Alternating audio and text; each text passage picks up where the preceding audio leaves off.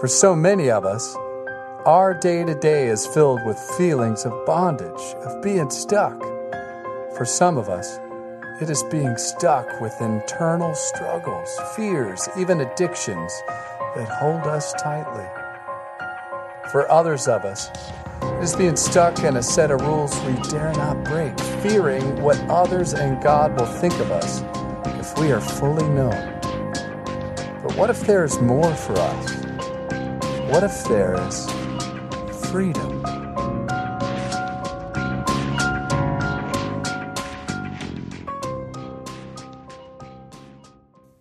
right. Hey, if you got your Bible with you, grab it, open it to the book of Galatians. Uh, if you don't have your Bible with you, text is in your order of worship. If you don't own a Bible, there's uh, like four or five on the back table. I want you to grab one on your way out. That's our gift to you. Um, take that. You need. I'd love for you to have one. Uh, but any way that you can have the text in front of you while we're doing this is going to be helpful um, because I, I, need you to know that what we're talking about isn't from me. It's not originating, it's not helpful thoughts from Rick, which would be neither helpful nor probably coherent thoughts. So, uh, let's, let's get the Bibles in front of us. Look, um, as you're turning there, the argument of the entire Bible uh, is that you and I were made for freedom. And by that, what I don't mean is that vision of freedom that we often have in our culture of like, I can do what I want when I want, but the idea that we were made to live as God, our Creator, intended us to live. But at the same time, the Bible argues that though, or, or rather through our own desire to live as we intend, and not as God intends, we have come into bondage bondage to ourselves, to our brokenness, and ultimately to a destiny that we weren't created for eternal separation from God, eternal bearing of judgment for our betrayal of Him. And so the question is how is it that we are restored or can be restored to the freedom that we were made for? That's a, that's a primary strand that runs through the Bible and, and actually comes into this book in particular, the book of Galatians. Is it through our vigorous efforts to make things right, or is it through faith in another? And so our text this morning, as we're getting into chapter 3, deals with one of the central figures, one of the, one of the key characters, so to speak, in God's plan to make things right. And it brings out the power of his promise to do so. So if you have your place in Galatians 3, our habit here is to stand. And so I'd ask you to do so as, as we read God's word. We're in chapter 3. We'll be reading verses 6 through 9. This is God's word, friends. Just as Abraham believed God, and it was credited to him as righteousness. Know then that it is those of faith who are the sons of Abraham. And the scripture, foreseeing that God would justify the Gentiles by faith, preached the gospel beforehand to Abraham, saying, In you shall all the nations be blessed. So then, those who are of faith are blessed along with Abraham, the man of faith. This is God's word, it's for our flourishing. Would you pray with me? Father, you give us your word in love, and so now we come before it. We ask that you would speak. Lord, on our own, we can't see you. On our own, we can't hear from you. And on our own, our hearts are closed to you. And so we ask that you would give us eyes to see, ears to hear, and hearts that are open. Would you drive your gospel deep into our hearts? Would you speak to us, Lord? For you hold the words of eternal life, and your servants are eager to hear. So, Lord, speak, we ask. In Christ's name, amen. Have a seat. All right. For all of our sakes, whether you've been here for a while or not, let me remind us where we're at. So, in Galatians 1, Paul is writing to these churches in, in what, is, uh, what is modern day Turkey, the southern part of modern day Turkey, what is called during his day Galatia, and he's reminding them that there's no other Christian gospel than the one that he preached, the one that he preached originally. And that the gospel that he preached, the reason why he preached it was not to make friends and influence people, Right? It's not to win a bunch of people onto his, his to, to, to think he's great, it's to see them flourish. The idea that people can't flourish apart from it. And then in verses 11 to 24, he follows up that talk by talking about his story. That Paul, the apostle, is in the writer of multiple letters of the New Testament, did not begin things as a Christian. He began as a violent, racist persecutor of the Christian faith. That was Paul.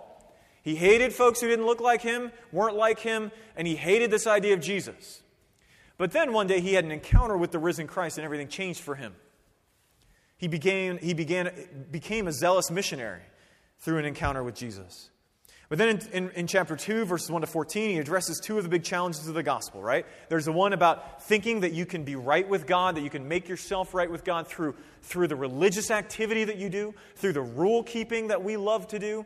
Um, and, and we call that legalism. And then there's the idea that you can be right with God because of, of, your, uh, because of your race or your cultural expression.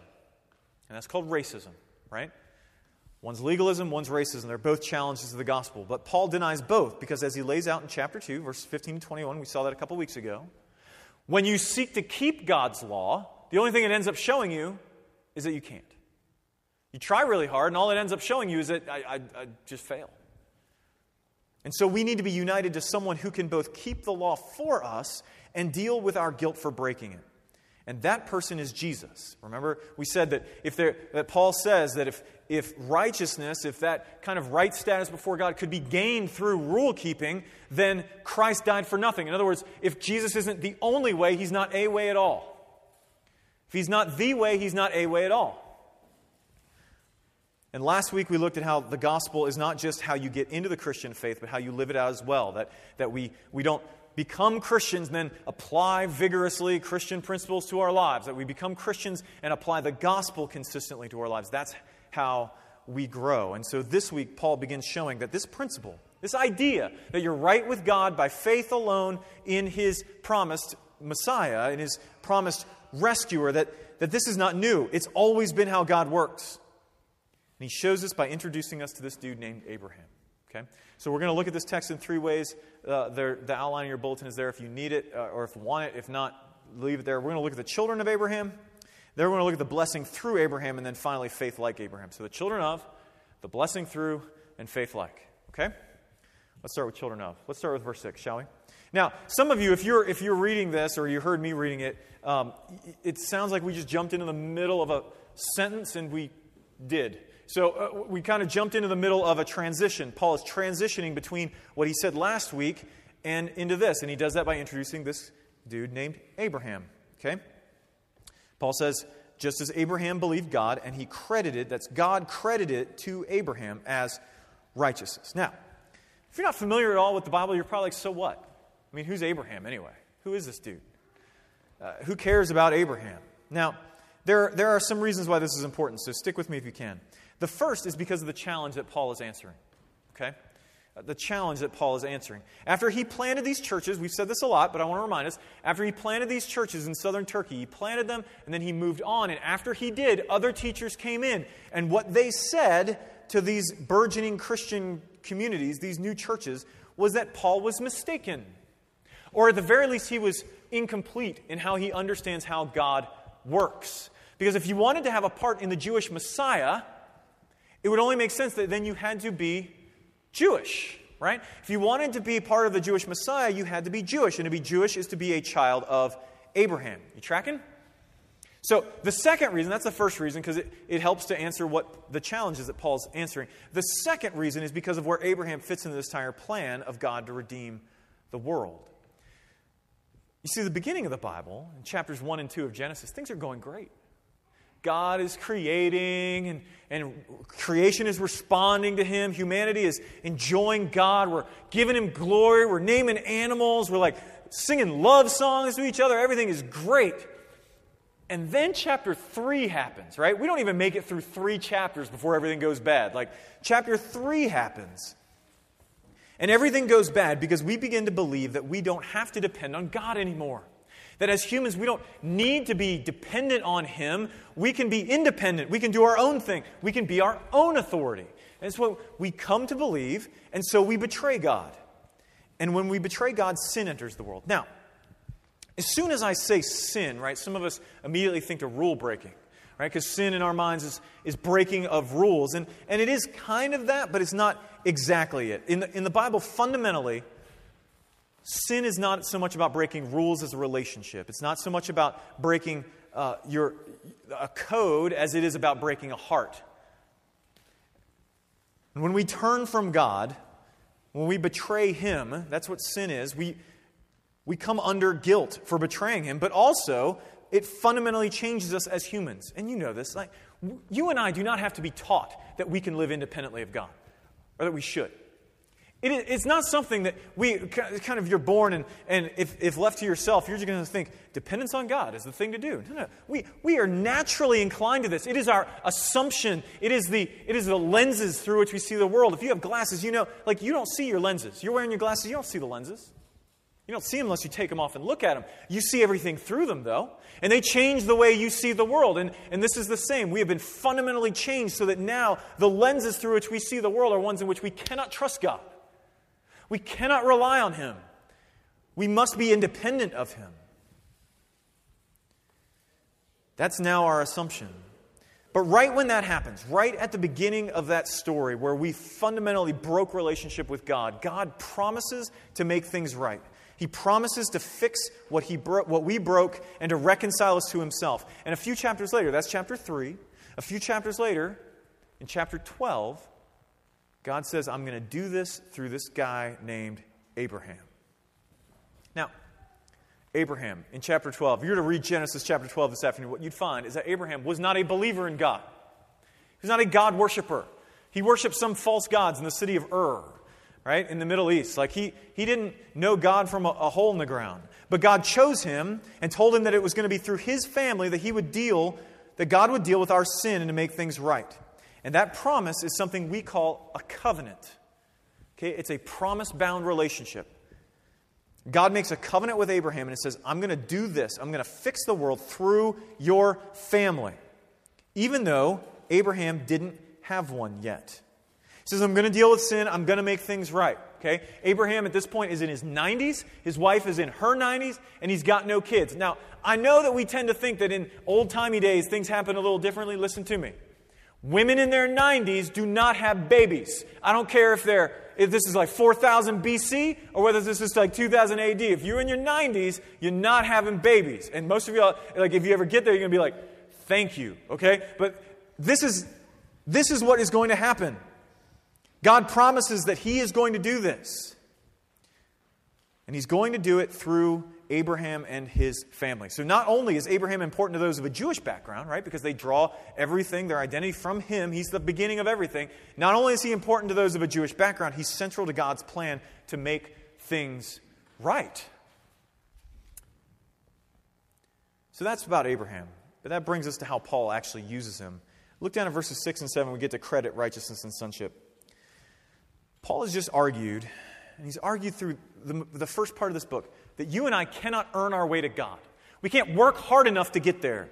We, we can't make things up to Him by trying harder or just by being sincere. Like, well, I didn't get things right, but at least I, I was sincere about it. Yeah, good, good for you. Like, that's not what God is looking for. Because our problem, if our problem is desiring and living out of independence to, uh, from God, then these things just make it worse. I cannot say that enough. I cannot say that enough. We have got to change the way we look at things. If your problem is that you are seeking independence from God, you cannot fix that on your own. If you do, if you're like, well, I'll just make myself moral enough. I'll just make myself good enough. I'll just, I'll just love enough people and not judge them enough. But you're still trying to do it on your own. You're just making the problem worse. You're not making it better. Sin is about being independent from God, seeking our own, be, to be our own authority, seek to do our own thing. Paul has argued that we do not need reform. Being moral enough is not going to help because you don't need reform, you need rescue. And so he shows that this has always been the case. And he does this by quoting from Genesis chapter 15. And that's what he's doing right there in verse 6. This idea that Abraham believed God and it was credited to him as righteousness. Now, two things on this. First, believing, and then we'll look at crediting. Paul says that Abraham, he's quoting from the Old Testament, Abraham believed God. Notice what he didn't say. What he didn't say is that Abraham believed in God.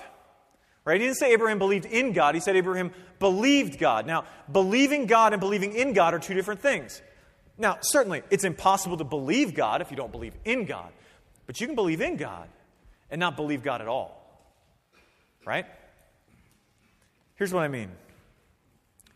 What Abraham believed in Genesis 15 was a promise that God was going to rescue humanity through his kids, even though he didn't have them yet. He didn't ask Abraham to work for it. He didn't say, get on this as soon as possible. He, he didn't say, uh, you know, go out and work really hard to, to make this happen. He is saying, Abraham, I'm going to do this. I'm going to make this right. And Abraham trusts him. He believes him. He could just as easily have believed in God and yet think, whatever, you know what, no thanks. I, I know, I know you think this is I, I'm going to do it my own way. And in fact, he did. Like Abraham at one point, he's like, look, this ain't happening quick enough. His wife's like, look, honey, I'm in my 90s. I know God said that, but he's a little crazy. But you know what? I do have this maid. And if, and if you just spend the night with her, we can kind of jumpstart this whole thing. And, and everyone's like, okay, like I'll do that. Like, great, fantastic. That is not what he was talking about. So you can believe in God and yet not believe God at all. So if you're here this morning and you believe that God exists, good. I'm glad. Well done. That's, that's great. But that is not believing God.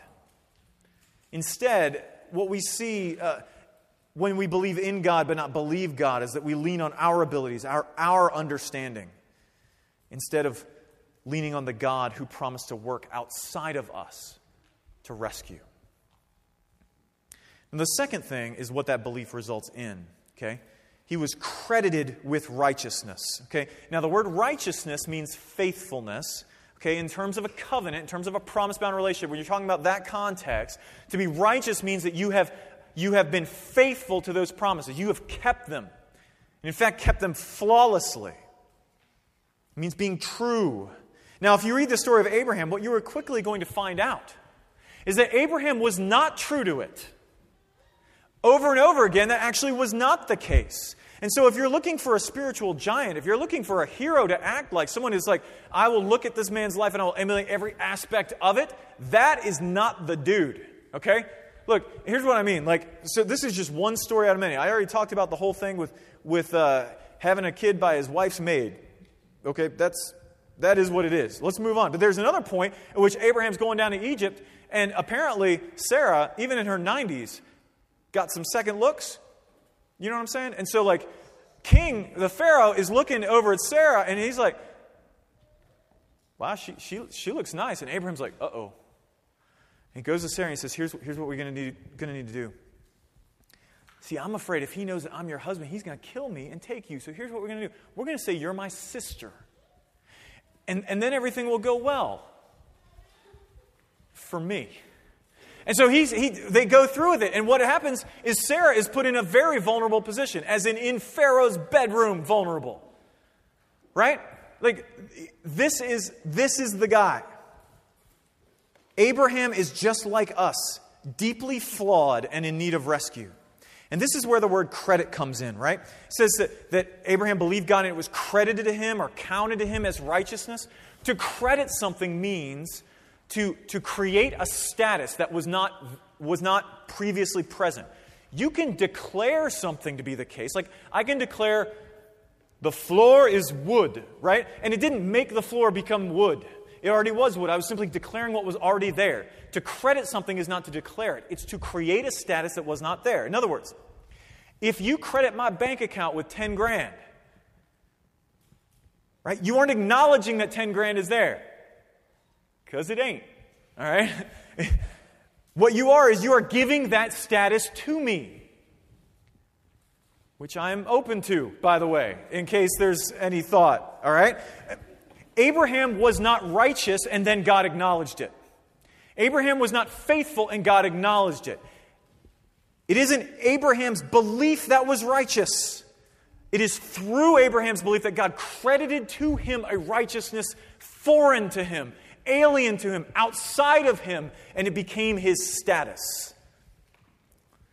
So that's Abraham. But then Paul extends that in verse 8 because he says that those who do the same are sons of Abraham. This is huge. Listen to me. Listen to me. Paul is saying that if you want to be faithful before God, and I, some of us in this room, even if we're not Christians, we have this thought like, yes, you know what? I don't really know what I want to do. I do know I want to be faithful before God. Paul, Paul is saying if you want to be faithful before God, it isn't through religious activity. Coming to church, reading your Bible, praying, putting money in the basket when that comes. Like, that's not what he's saying. Nor is it being sincere. Like, if I just, man, if, you know, if, if I just am not judging people enough, I may not get it all right, but at least I'm trying hard. Right? It's not trying to be good. It's not even certain cultural markers that does it. He's saying it's faith. You want to claim Abraham as your father? It isn't through lineage, but faith that such a thing is reckoned, Paul says.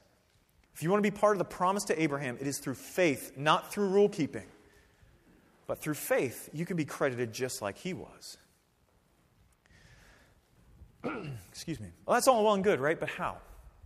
Okay, so that, that deals with uh, the, the, the, the children of Abraham. Now, let's look at the blessing through Abraham. Paul gets to that in verse 8. Look there. He says, The scriptures, seeing ahead of time that God would justify the Gentiles by faith, preached the gospel beforehand to Abraham, that all the nations will be blessed in you. All right, now stop there to really get this, we need to understand what's being argued in Paul's context, right? Because oftentimes, especially as Americans, we can read the Bible and think this was written to Americans and forget that it's written to people in a different time and a different place. We got to hear what they heard and then try and bring it into ours, okay? So if you're a first century Jew, most of most of what I've said already, you get.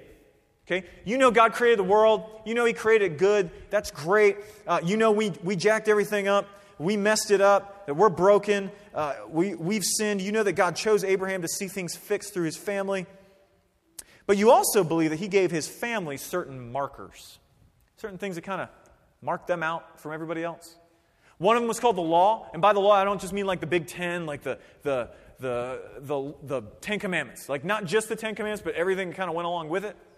Uh, and, and then along with that, there are certain things that kind of visibly or at least in practice mark them out. It's not just the law, but you have this certain aspects of it, like uh, dietary laws, right? Like um, no bacon, no pork sausage, no ham on your pizza. Like there's nothing, you can't do that anymore. Or, or circumcision, which for them was like a, a ritual marker that marked them out as God's people. Or, uh, or this thing is Sabbath, right? The, the six day work week. And when I say six day work week, I mean like no work. Not just like I can't go to my job, but like you're cooking in the crock pot Friday night to eat on Saturday. Like that kind of thing. Uh, so those they believe that those kind of things mark them out as God's people. So if you wanted to be with God's rescue plan, you had to be part of the family. And if you want to be part of the family, you had to take these markers on yourself. Now, here's the thing. We can think that that is so archaic and how crazy is that? But listen, Christians have that too. We have that too, right? Like you can't be a Christian and drink. You can't be a Christian and do this. You can't, you can't be a Christian and go to certain movies. Uh, you, you, you, can't be a Christian and listen to certain music. Uh, you, you can't be a Christian and, and have uh, certain choices of, of education. Like, there are certain things where, like, yeah, we have it too. We have, we have things that we think are, mark us out. But Paul came to preach something different. Because Paul came preaching that gaining a part in God's rescue plan, being a part of what God did to come and make us right, is not about taking certain markers on yourself. It's about trusting in God's rescuer. Now, his bold argument is that this is always what was intended. Not that he changed course midstream, this is always what he intended. He says, Paul says, the scriptures said this a long time ago, okay? What is awesome is that Paul calls this the gospel, which is the same thing he calls his message. He says that the gospel was preached to Abraham way back when. And his point is this is the way God always intended to do it. Faith has always been the way God rescues. Okay? Now, that may be hard to see, so let me break down this verse real quick. Uh, first and foremost, when Paul says scriptures, that, that may be a, a word that's unfamiliar to some of us. The scriptures to him, it means the Bible, right? And so for Paul, the Bible was what we call the Old Testament, Genesis to Malachi. Well, he had a different order, but for us, it would be Genesis to Malachi, right? And by the Bible, by the scriptures, how he understands it, that is God's inerrant and inspired word. That is the very word of God. That is not just a bunch of guys' thoughts on things. That is God's very word. And so that when he says the scriptures are saying something, he's saying God is saying it. Now, when he says justify, that's another Christian word, right? That means to make right. It means to make us right before God. That's what that means. To be made right before God. And that word gospel in the New Testament, that means the good news that God has come to rescue us in and through the person and work of Jesus. So when Paul quotes Genesis 12 there, Pat read it for us earlier, right? Pat stood up here and she read from Genesis 12, and we got the, the quotation of that here. When Paul quotes Genesis 12, he is claiming that that verse laid out a plan to rescue not just those physically descended from Abraham, but the whole world. And that that plan has now come to fruition in Jesus. That was God's plan all along. His plan was never working hard, being good, getting real, like uh, somehow getting your life together, but that through faith, through believing God's promise, you could be made right to him, with Him. Okay? And that leads us to the source. Looking at those last two verses, verses 8 and 9. God's promise is that the nations, the Gentiles, and by Gentiles we have to understand that's, that's most of us, right? If you don't have, if you're not Jewish in your background, you're a Gentile uh, in, in this worldview. So we're Gentiles. That the nations, the Gentiles, will be blessed through Abraham, and that later that those who are of faith will be blessed with Abraham, the man of faith. Okay. Now that word blessed is important. Because for most of us, to be blessed is just like the religious way of saying we're lucky. You know what I mean? Like, instead of saying, man, I'm lucky to have the family I have, or not so lucky to have the family I have. when we're around religious people, we say, I'm so blessed. You know, you know this, right? Like, you listen to music stars, and somehow, as soon as they get in front of a camera and they win an award, suddenly they're blessed all the time. Like, it's, it's I, I guess so. Like, most of the time, we think of it as meaning lucky. That isn't what it means in the Bible. In the Bible, to be blessed is to be restored to the life that we were intended to live. It means to flourish. Right? To be blessed is to flourish. But the scriptures are clear, though, that we are cut off from that by our sin. We are cut off from flourishing by our sin. That, that in fact, uh, and, and, as much as we want to talk about how to help other people flourish, which is all well and good, we have to understand the Bible sees it as the thing getting between humanity and their flourishing fundamentally is not not having enough money, not not having enough food. Fundamentally, it is about a broken relationship with God, with all of those other things that spread out from it.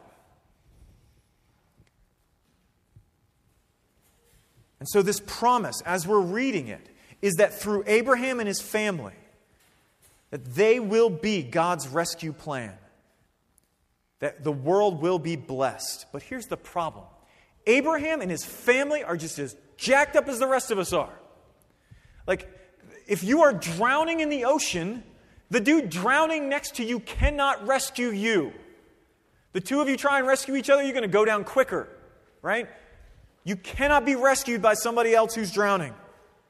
And Abraham's family consistently showed that having the good rules, having God's rules, having the markers, having, having all of these great things wouldn't help having God even speak to them face to face, not helping.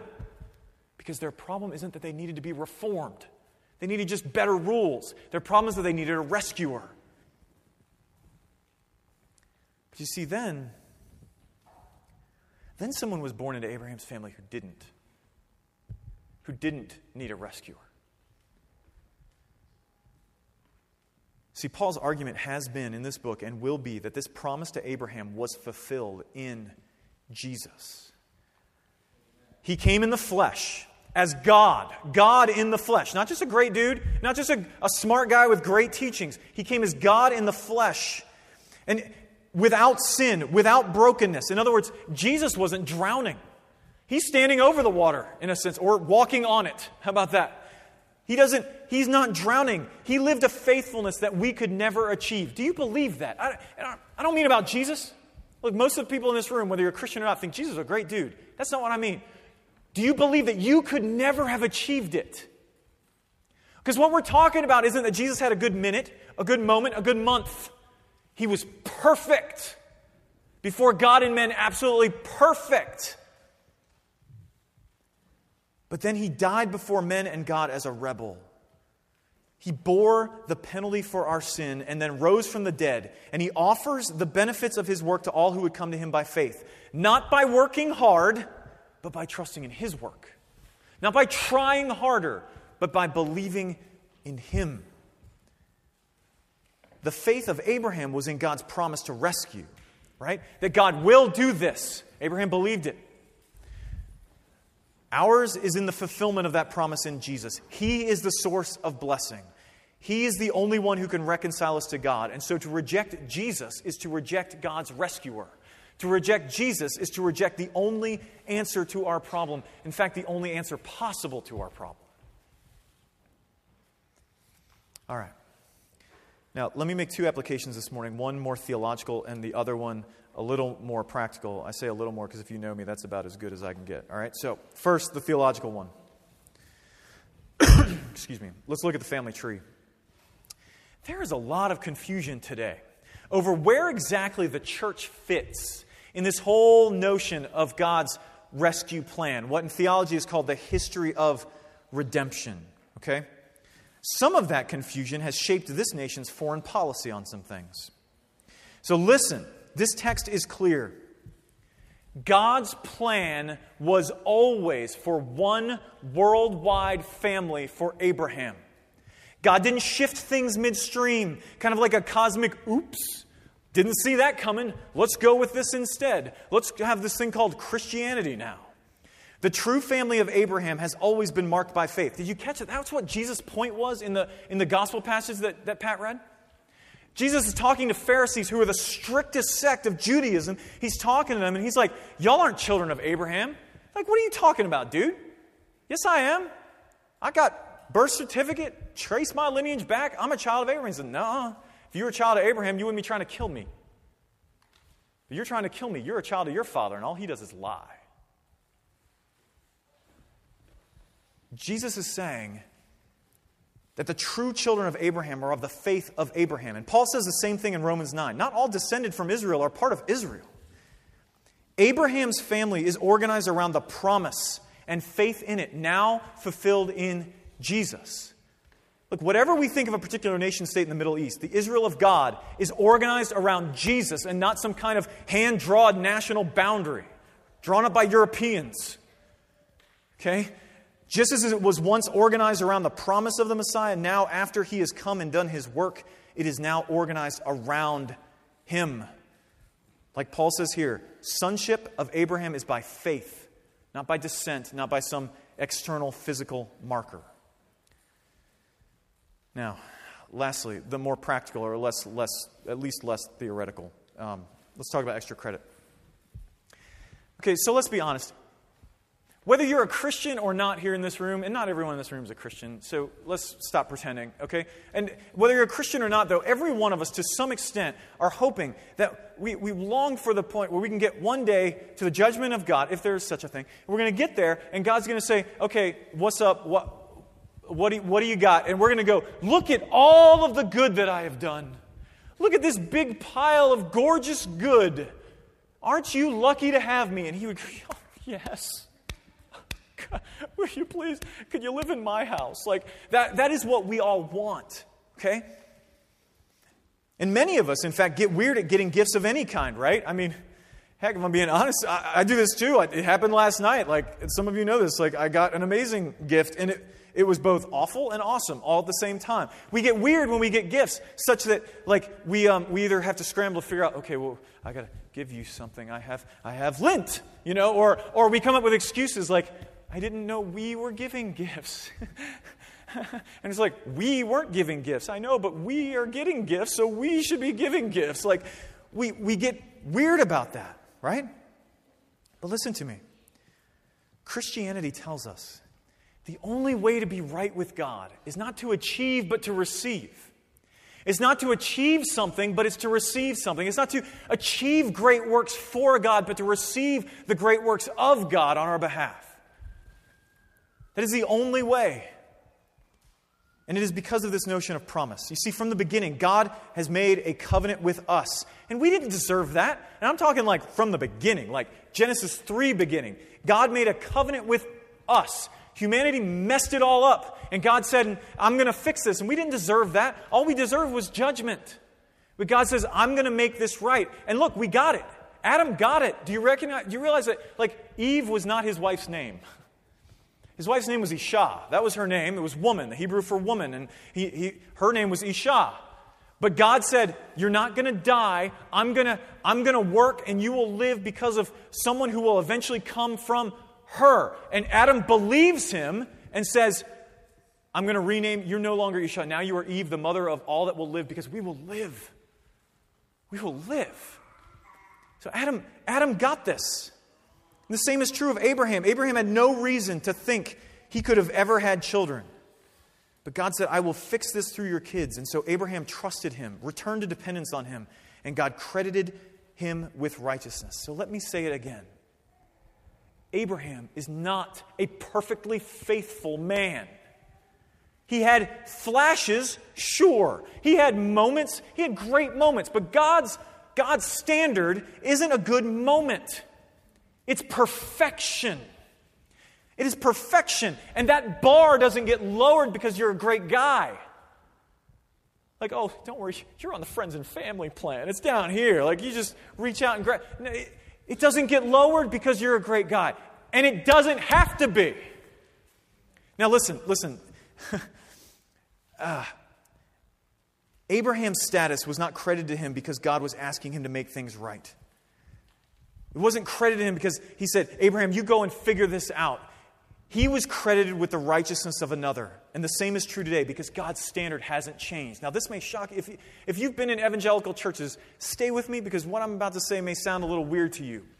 In a very real sense, salvation is by works. It is by the things that we do. It is by having a perfect record. But the, the reality is, is that God is not asking you to do it. He's not asking you to go do those things.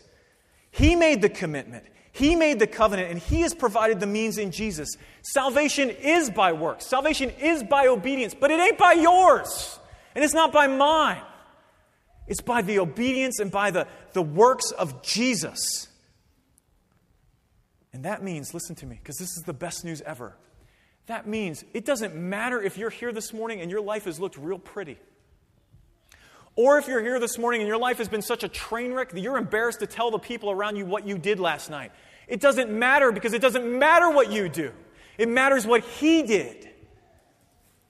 When we trust in Jesus, His works, His obedience is credited to us.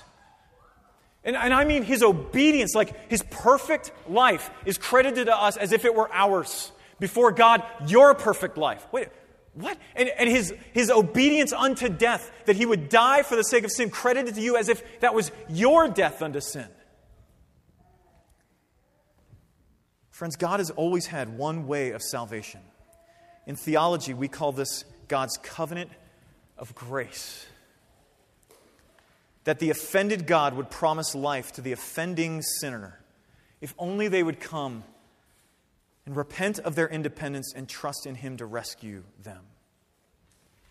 Our benefit, unlike Abraham, is that whereas he saw something in part, we have seen it in full.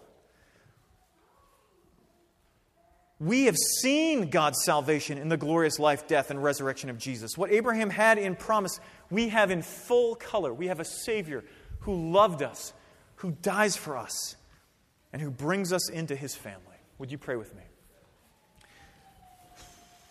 Father, I, I just I want to give you praise because you are righteous and you keep your promises. We are faithless and we do not. But you are righteous, and so you have provided for us not just a way that if we walk down it, we can get there if we walk far enough. You have promised a rescuer to come and pick us up and carry us. And so, Lord, for all of us this morning, whether we have been Christians for as long as we can remember, and we just need, again, to be reminded of the fact that when we stand before you, our good things, our righteousness are like rags before you, but that we can boldly, with confidence and joy, present back to you the very righteousness of your Son, Jesus. Or if we're here this morning and we've never trusted in Christ, We've never, we, we don't know what it would be like to have been credited a, a, a, record that's not ours. I pray that you would work in all of our hearts. Open us to the gospel that we might believe that and take joy in the fact that because of Jesus, we can stand before you confidently and assured of your smile. This all we ask, Lord, in the great name of our Savior Jesus. Amen.